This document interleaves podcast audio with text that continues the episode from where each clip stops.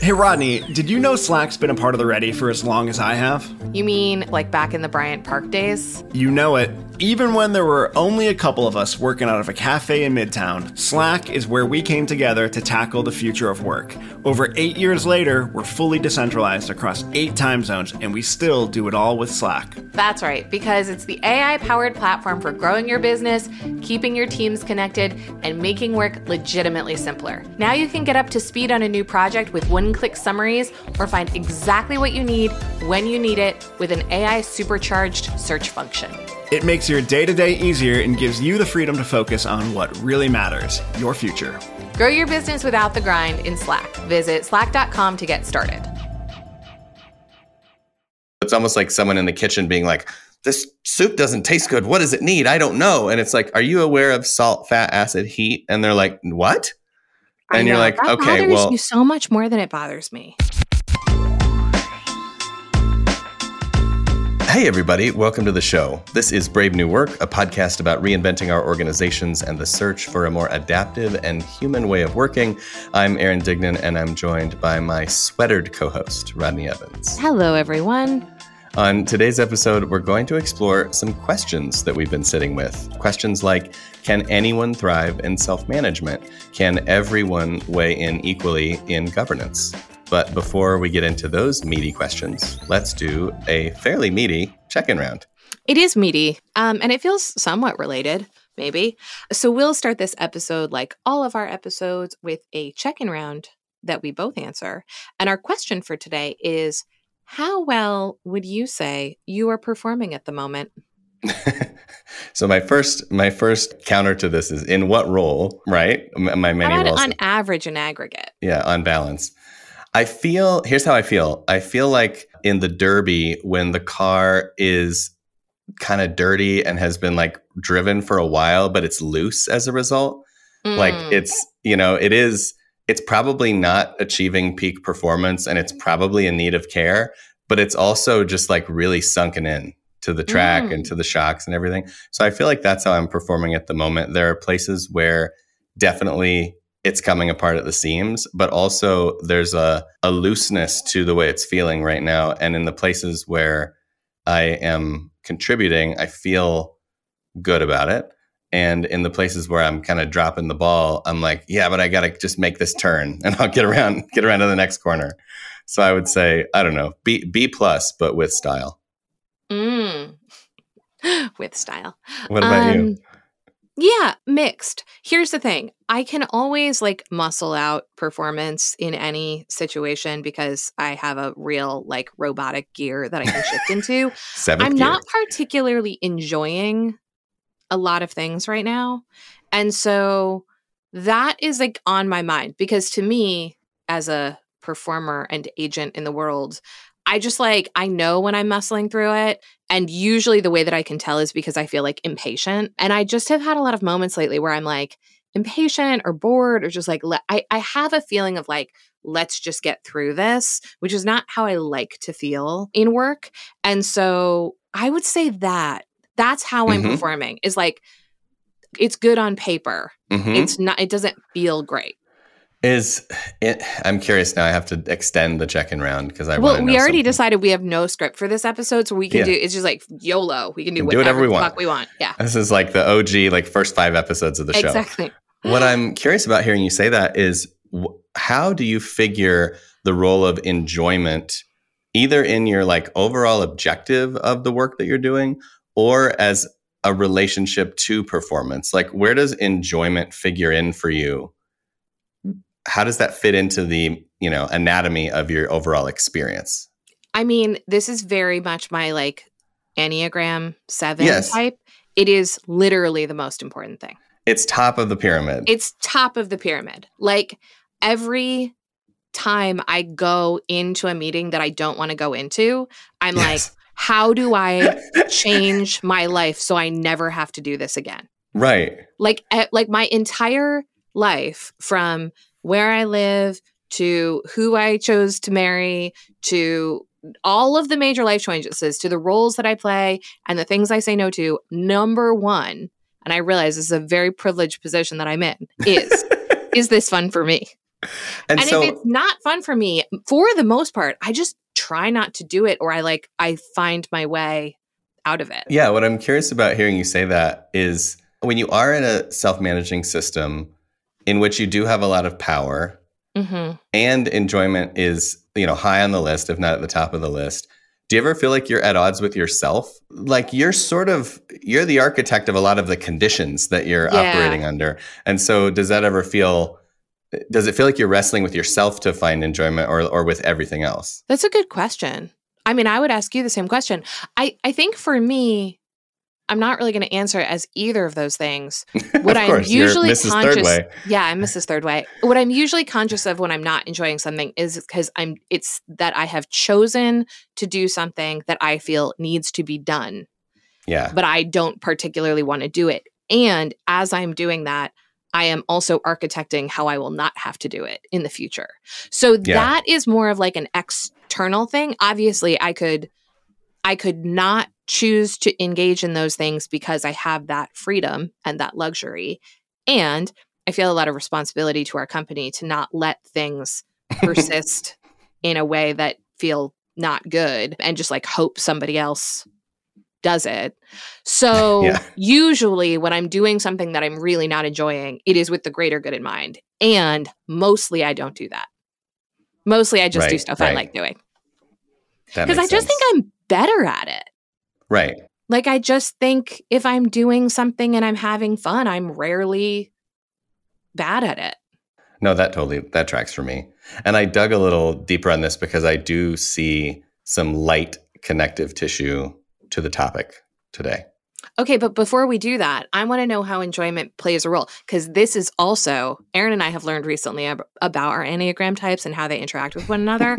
and like one of the big things, so he's a three and I'm a seven. And one of the big things in conflict between three and seven is that threes are so driven and ambitious and achievement oriented and can see sevens as being too much about like fun and what's fun for them. And sevens can be resentful of threes for being like, you're harshing my mellow. Why are you so serious about achievement all the time? So I want to ask you about fun and how much like your own enjoyment of what's happening right now plays a role in what you're doing. Yeah, I think that's that's a totally fair question, and also now everyone listening understands our uh, dynamics. the The thing is, for me, I think as I've gotten older, I've been less willing or less able to shift my enjoyment into the future. So Mm, in the past, yeah. as a three, a lot of it was like you just bite your teeth and you grit and you do it, and and like later on there will be relaxation, or later on there will be Mhm. travel, or later on there will be rewards. And for Mhm. right now, you're just like doing the important work, and you have this kind of whole identity wrapped up in that. But as I've gotten older, and I would say especially in my early 40s, it's been more like maybe this is as good as it gets, and Yeah. maybe you should start designing your life to be enjoyable Mhm, um, to be enjoyable to you now. And so I'd say that's a recent awakening in mhm. me. And I've been playing with my schedule and my roles and my attitude to try to lean more into that. But at the same time, as a three and as a driven person and as just Aaron, a, lot of what I enjoy is being into something deep that I really like. And so, Mhm. like, uh, if you really just break it down and you put me in a on a beach and you're just like, enjoy yourself, I'm gonna end up inventing a language or making hats out of coconut shells or something because I just am a busybody. So I don't know that that they're completely separate in my head yet. And a lot of it has been more about how do I make space and time to have deep, enjoyable focus on the few things that I'm really enjoying. Mhm. And if I have the space and time to really like wallow in my projects, then I'm happy. And then I feel a lot of enjoyment. And if I'm Yeah. like spread too thin peanut butter in like Zoom meetings all day, then I'm like, oh, I didn't really get to dig into my shit today. And then Yeah. I'm mad Yeah. or sad. Yeah. It's like Work in you know, we, progress. we have different we have different ideas about what's fun. But the point is, are we designing so that we get to do those things? Right. And I feel like now is the time. Don't wait. Yeah. No, definitely do not mortgage the present for the future. That's how people end up very sad in their retirement. They're like, I thought this was going to be awesome. And then it's like, oh shit. Yeah, you, you get a few years of that that you can spend if you really want to, but it's it's dangerous to gamble with it every year. It is. It is. So that was our very extended. Th- this whole episode is just one long checking round. No, we're going to talk today about what the role of like credibility and skills and experiences in self management and governance. And this has popped up in a few different spots lately inside our own companies, inside client organizations, on Twitter, in the world, etc. So let's just each give like a, a quick answer to what we're seeing right now that is bringing this up. Sure. So for me, a couple things. One, I just had a conversation with a friend of mine who who runs a business and and he was talking about the dynamic of like people in the business you know do i want them thinking about the how we work or do i want them thinking about the what we're doing if there's a finite amount of energy and also just like given their skill level and their age and their experience and their presence in the business what do i as a founder really want their attention on Mm-hmm. And and at first blush, you know, I, I, hear that and I'm like, well, wait a second. I'm the, you know, I'm the Mr. Consent guy. And so my knee-jerk reaction is like, no, everyone should have a say in everything. But also there there's a reality that like you don't have the same context and credibility and ideation in in every space based on your history, based on your identity, based on your skills, based on your areas that you focus in, et cetera. So it is weird to think like and to even advocate for the idea that everyone would weigh in on everything. And that's never really been our agenda on the show. And we're seeing this a little bit with Murmur too, like people coming in and trying to wrap their heads around how do I want to give everyone a voice in how we work together, but how do I use this in a way that focuses that yeah. in the right way? So that's yeah. my yeah, that's my like two cents. I like that. That's interesting. I think that what I've been pondering, which is a, a slightly different slice on this, is like there are more and more voices, I think, that are like, self management isn't for everyone and whatever. And we can talk about why that is if it's interesting. But but what I what I think I am coming around to is obviously I believe that anyone can thrive in self management. And I also believe that there are people who don't want to. And what I am learning right in this moment is like, there are people for whom the idea of spending time on the how of work isn't super interesting. right. Unappealing. And, and it's unappealing. And so I am becoming more and more curious, especially like at the ready as we hire people who don't do this work professionally. Like, what is the scaffolding for those people if they don't want to fully party in like doing role work or doing comp work or doing whatever work? Like, how do we make it functional and accessible and and exciting for people who are like that feels like a drain to me and like just yeah. you know like just give me like just give me the answer and t- you know what i mean yeah um i totally do and i think that probably earlier in my career especially when i was in situations that were less that were more hierarchical and more command and control like i just fundamentally believed that like given the authority and given the agency everyone would crave that maximally and i'm just i'm coming around to the idea that there is a level of like it doesn't have a lot to do with um, capability or competence, but it has to do with interest. And for some people, like they want the content of their job to not have a lot to do with the how of work. Yeah. And what and and and there should be a place for those people in self-management. So it's like, you know, I think we have different lenses on this and the reasons that it's interesting, but they do feel very intersecting. Yeah, well, and I was going to say as you're talking about that, I actually see a Venn diagram forming anyway of all the reasons why this might be true. Mm. So, uh, you know, so and, and also like ways to address it, right? So certainly there's a there's an interest component to this because like any field of study it is it's more interesting to some than others right? Totally. i mean you know i have family members that are like yeah i don't don't really care so much about that stuff. Mm-hmm. it's not interesting to me. Something else is more interesting. And so at a at a hobbyist level i think we have to accept that like you just said that that's going to be the case. And we talked about this earlier today on another pod that there's a combination of learning and unlearning also happening all the time. So yeah. some people have done a lot of work on how they show up and their agency and and their identity and how safe or unsafe they feel, et cetera, et cetera. Family systems, all that stuff.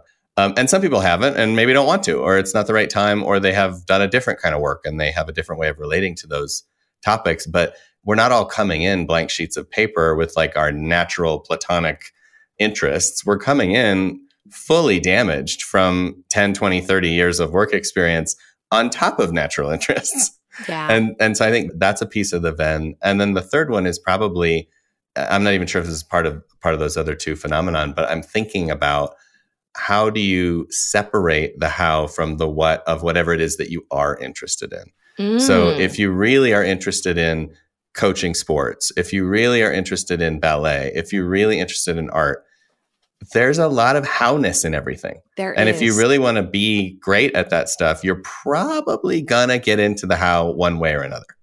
And so, how does that figure into this lack of interest? Is it about maybe not being in the right role, or is it about maybe not being in the right stage, et cetera? So, I'm I'm feeling that out. Yeah. Wait, are you watching um Winning Time? No, should I? Yes. Okay. absolutely should watch Winning Time. So this is a series on HBO about the rise of Magic Johnson and the LA Lakers. Perfect. And I don't give a shit about sports, and it is amazing. And the reason that I ask this question is because there is this period of time under the coach who is the pre Pat Riley coach where basically he had been like thinking about like complex systems and Mhm. emergence and simple rules and different kinds of formations for 20 years and had never had the chance to like try them and and really was like the first person like the first coach to focus on the how Mm. around us in a completely disruptive way and to be like the way that basketball teams play and the way that they hold roles yes. is slow and it's inefficient and it's ineffective and there's Love a way it. to do this like dynamically that will completely change the game and he was correct yeah. Yeah. Yeah. Yeah. and it's and and what's really interesting about it and about the show is like you also watch the exact same thing that you and I experience all the time of both players being like what the fuck are you talking about I'm Yeah, a yeah, point yeah. guard Uh. uh leave me alone and management and other coaches and commentators being like what's this guy doing? Like we've Right. been playing basketball for a long time. I think we're good. Yeah. we have these athletes. They know what they're doing. Let them play their positions and just Well- get better at in their expertise. And not for nothing, but what you just described is basically plot point for plot point Moneyball, which Yes, was the same thing in baseball, right? So, so there is definitely a pattern, I think, of reinvention where you are going into the how in order to reinvent, because that's where the how, that's like where reinvention comes from, essentially, Yes. is is breaking these traditions. So I, I am interested in that, especially as it relates to this, because it, it then begs the question of like, well, who naturally wants to reinvent and who naturally wants Yes. to leave things the way they are, et cetera. yes exactly Yeah. exactly i'm curious about that like Mhm. I am curious if there are people who, in their bones, have a more iconoclastic streak or a more curious streak or Sure. a more, sure. I don't know, just like a more irreverent streak that's like, or even just a more opti- optimization oriented Yeah. streak that's like, there must be a better way of doing this. And Right, like, right, let's right. find it. And I don't know. I don't know if that's true, like psychologically. I think it is, and I think it's dangerous. Although I love to do this, it's dangerous to paint one trait or another as good or bad Totally. because one of the things Britt and I constantly talk about is is introversion and extroversion, and Mm. and Britt, the Lady Dignan, is is quite introverted. And for a long time, I think the narrative socially was like, that's bad. Like, you should be more extroverted. You should Mm. get out and be more social. And then we were watching or reading, I forget which, but we were consuming some kind of media about history and anthropology. And one of the things that we heard, I think it might have been a podcast, was that it's an evolutionary trait to have that diversity of introversion, extroversion. And one reason is, or one posited reason is, if you are the kind of person to be far away from the tribe, you like want to Mhm. live outside the town circle, maybe you're a little bit more of a fringe character. If something terrible befalls the group, you survive. Mhm. And so essentially, like being the outlier socially has evolutionary value Mm-hmm. because you are you're the survivor essentially in in situations where somebody ate a bad you know batch of bread or something like Yeah. that in in ancient times and i always think about that in org theory because i'm like what are the traits that i personally am annoyed by that actually might be evolutionary in some way that i'm not seeing Right. Totally.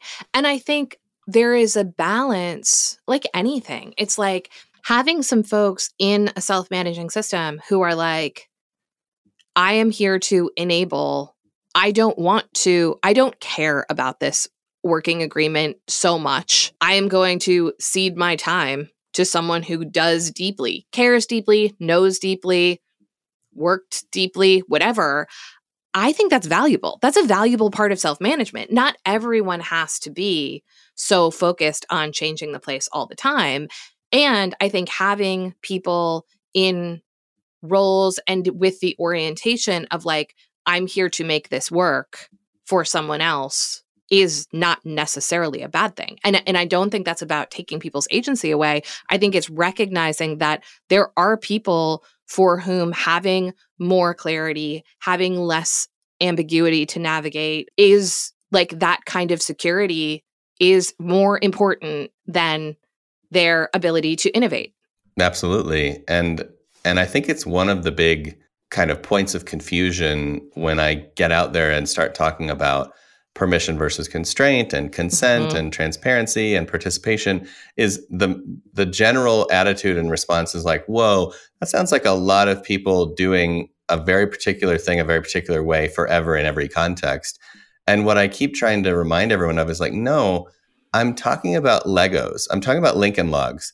The Lincoln log I'm giving you is consent. Mm-hmm. You can build anything you want with that. Yeah. For example, I don't ever think about the roads in my neighborhood Yeah. and how they get paved or unpaved or dug in or redone or what they're called or how the streets because I don't give a shit.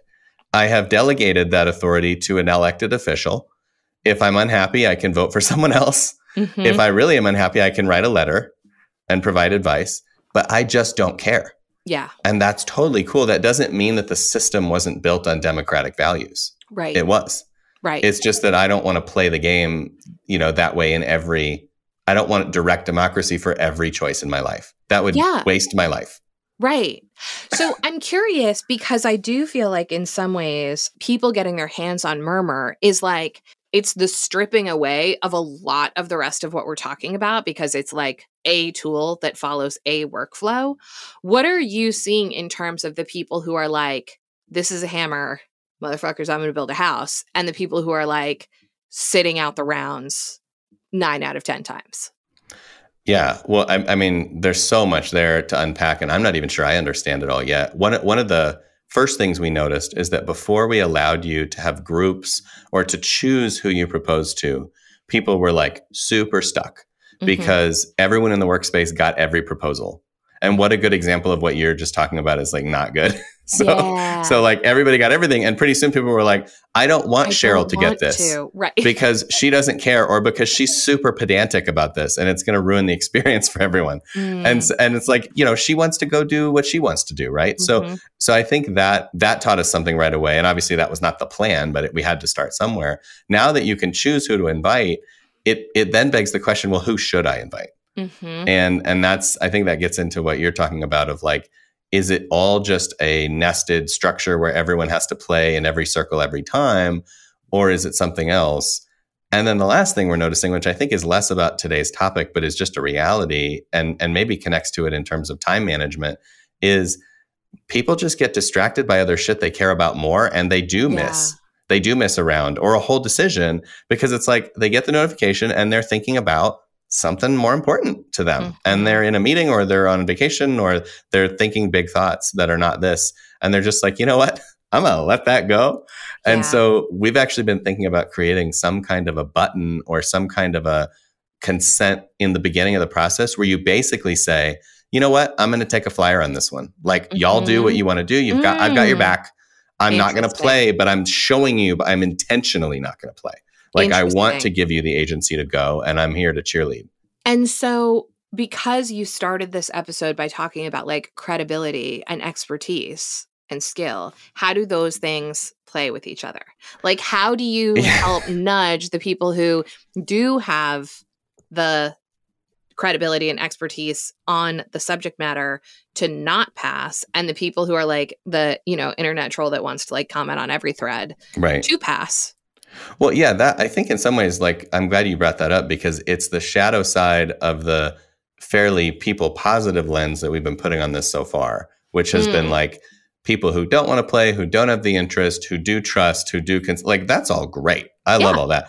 but course what about the person who is like playing aggressively way over their skis? yeah like that's a whole nother thing. And so which you I- don't want to design for it because that's going to be an outlier but it's a very Right. noisy outlier yeah. Yeah, we all yeah, know that person in the reddit thread Yeah, and and we were talking about self-awareness earlier today and I do think there's a huge question mark in my head and I don't know that we have all the right agreements and norms around this figured out yet, but there's a huge question mark in my head about like when I weigh in with my consent on something, how and when am I checking in with who's who am I weighing in? Like what Mhm. what am I bringing to this decision and this perspective and how should that meter or monitor how aggressive I am, how how specific I am, how participative I am.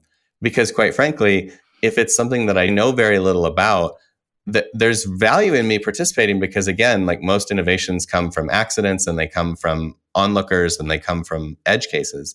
But also, you don't just want to be a blowhard end to end in a process if you just have no idea what you're talking about yeah and I don't know how to find that balance. I'm I'm curious what you think. I, I feel a little bit amateur about how to counsel that. Yeah, well, I think we don't have a solution yet. And I think this is where multiplayer feedback in a reputational system is really important. And we haven't figured that out at the ready. I don't know, you know, if you feel like that's figured out at Murmur, but like one of the things that I think over time will be helpful in a tool like Murmur or or in a more analog way is like proposers or other participants in a consent based process being able to give feedback to other participants about, you know, like, I appreciate you pushing, or I appreciate you confronting, or I appreciate that addition, or I appreciate your understanding of this particular domain. And right now, without any parsing of that, it is all just based on the individual being like, I think I know enough about Yeah. equity to fucking say. And it's like, I bet you don't. Uh, and so I think that is really that's really something that's missing. And it's something that I notice for myself in certain interactions and in certain meetings and things like that. Like like in my mind and and then often I will do this in Slack. I will like DM someone to be like I'm really glad that you're in this conversation and like I really appreciate your perspective. And it's often the person who is like the the counter voice Yeah, for the group yeah. think. I'm often like please please don't ever stop doing that or in the closing round or whatever. But but like again, anytime we have a way of working where something like that is reliant on individual action, I'm like, this feels fragile to me. Yeah, Like there should be a way that it's like, you know what? Like Alistair is like a very good murmur proposer and reactor Uh-huh. and questioner. There should be a thing that makes that known in murmur and, like- right. or even more in live meetings. It's like, you know, Juliana is someone in our system who I just often find brings like a very like clear sh- she's just like a very good org designer and she Yeah. just like will bring clarity Thoughtful to a take. thing where I'm like, "Oh shit, like we missed that." Like she's often the person where I'm like, "We as a group missed that." And she Mhm. saw it. And it's like, how do you do something so that that is known, whether that's in a DAO or whether that's in a system like ours or whether that's in a tool like Murmur?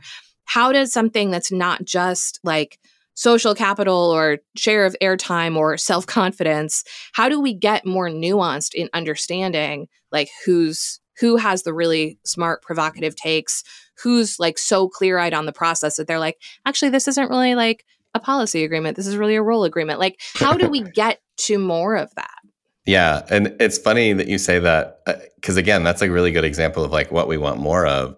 And it, in some ways, it both the what we want less of and what we want more of to me map to the Dunning Kruger effect. Yeah, totally. So if you if you make a chart for the listeners who haven't looked at this lately, if you make a chart of confidence on the y-axis and competence on the x-axis, and you just say like what happens as you learn something, the Dunning-Kruger effect is that in the beginning when you learn a little bit, you think you know everything. Right. And then you realize that you know not a lot and the confidence goes way down and then towards the end it goes up again but not quite as high as it ever was in the beginning because the true masters are like i don't really know everything and there's good memes about this on twitter with little bell charts that people end up at the same conclusion that they had so I, what is interesting to me about that is there are people on the right of that scale who are a little bit lower in confidence than we would like and who we want mm. to like mm. nurture and encourage and like make sure those voices and those alternative takes make it in and that maybe there is some kind of awareness about that in the system. I, I you know, I don't I don't think there was exactly the right mix of psych safety that I prefer at Bridgewater, but they did have a like believability concept that was mm-hmm. really trafficked and discussed a lot. Like, are you believable in this area? And by the same token, we want the people that are early in the Dunning Kruger effect to like cool it a little bit, a little mm-hmm. bit. like you don't know everything, and and I don't know everything whenever I pick up something new. And and I think that having some kind of mirror for that would be really interesting. Yeah, I don't know what that mirror is, but I'm also interested in that. Yeah, it might just be how much you want to be right or need to be right or need to get your needs met the way you want to get them met. There's some there's some like demandingness to to overconfidence that's kind of like it's this way or the highway that I think is interesting. And sometimes we hold it too tightly maybe. And then when you get over to the right, it's like the territory of it depends and trade-offs mostly mm-hmm. which I think is better. So I don't know, maybe just listening to myself and hearing when I'm trying to be like really right or when I'm when I'm not saying it depends is probably a good place to start. Yeah. Well, and I think, you know, as a person who rarely suffers from low self esteem, and I don't know why that is, I think I was just born like this.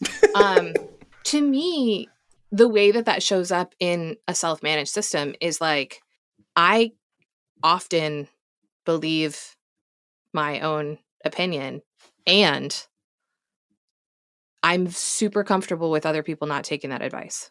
So it's like if you're going to do the work and you're going to be the person who like brings the proposal or makes the new agreement or put the time into it and I have a different idea and you don't take that idea but you're going to do the work, knock yourself out. and like do I do I once a week like have a moment where I'm like, I told you. In my mind, I do. Of course I do because I've seen a lot of things. And also, I don't want to do all of the things. So I think there's a little, there's a thing in there of like all of us sort of sitting in continuous learning and trying to assess, you know, where we're able to contribute and not. And there's the thing of like, part of learning is doing. And if someone else is willing to do, I am kind of willing to shut up about it. And that's how, that's how the third way works for me. Yeah, that makes a lot of sense to me, especially in strategic and tactical contexts.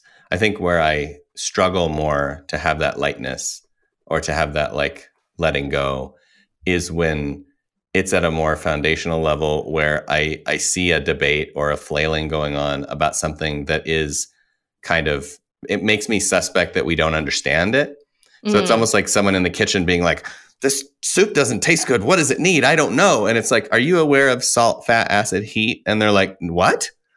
And you're like, that okay, well, you so much more than it bothers me. Yeah, it know. does. And I, you yeah. know, I, I just need more therapy, I guess. But I, it's, it's sort of like, I don't know how to engage in a conversation that is substantive if we both don't know about salt, fat, acid, heat, because then, then we have a language with which to have the discussion and play out the trade offs and so it, it's yeah there's not many situations where that's especially provocative for me but there are still a few where i'm just like we don't have enough common ground yet to have this debate so i don't think i want to have it. Like i think i'll just retreat or or be really demanding one or the other.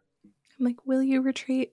Mm. sometimes. Um but i but i think you don't know because you don't notice because I, I did. Well yeah fair. But but i i think there's a question in that of like yes of course, it would be great if we're starting from the same level of mastery. And can't you just be like, "Hey, have you tried salt?" Oh, for sure. Yeah, I think I think you definitely can.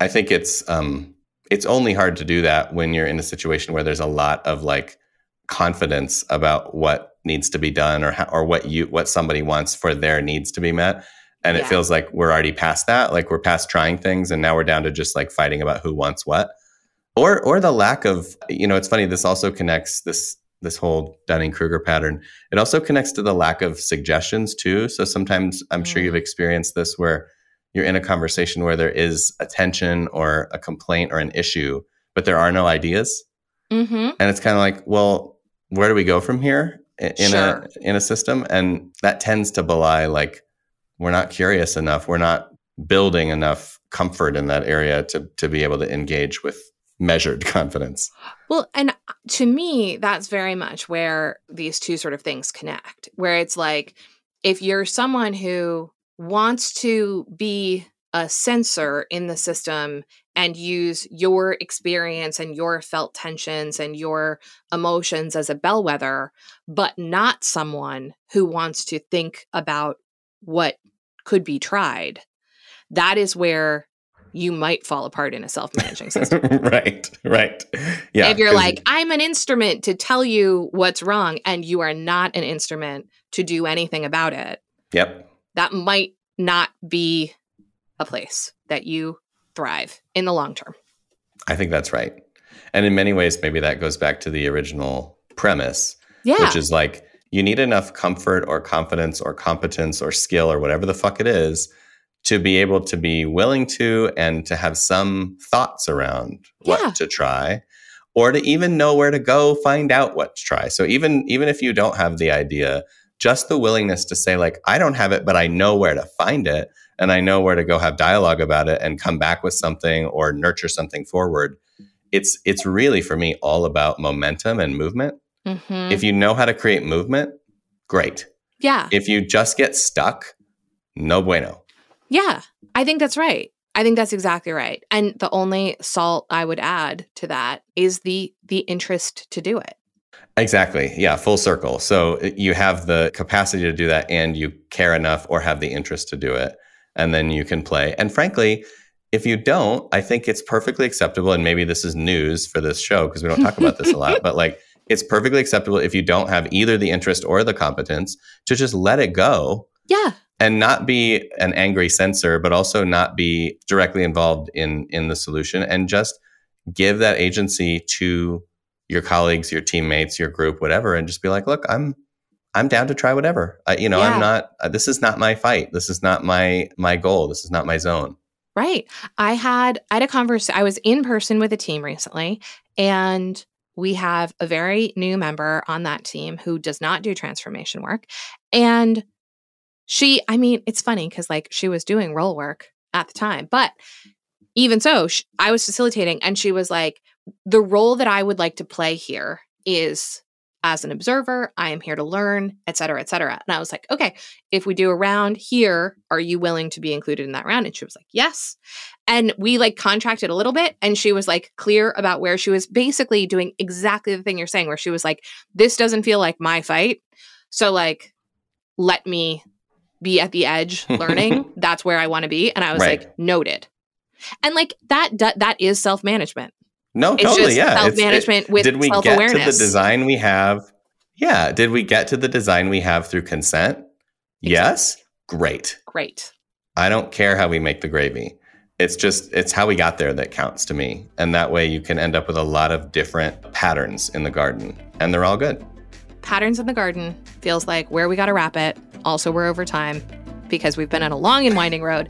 If you loved this very random conversation that we had today, please leave us a review. Absolutely. A quick tip of the hat to Taylor Marvin for making us sound good in the Brave New Work Garden. Brave New Work is produced by The Ready, where we help organizations around the world change the way they work the way they want. You can get in touch with us by emailing podcast at theready.com. And as for you, thanks for listening. Now go change something. Or don't. Funny. Okay, goodbye.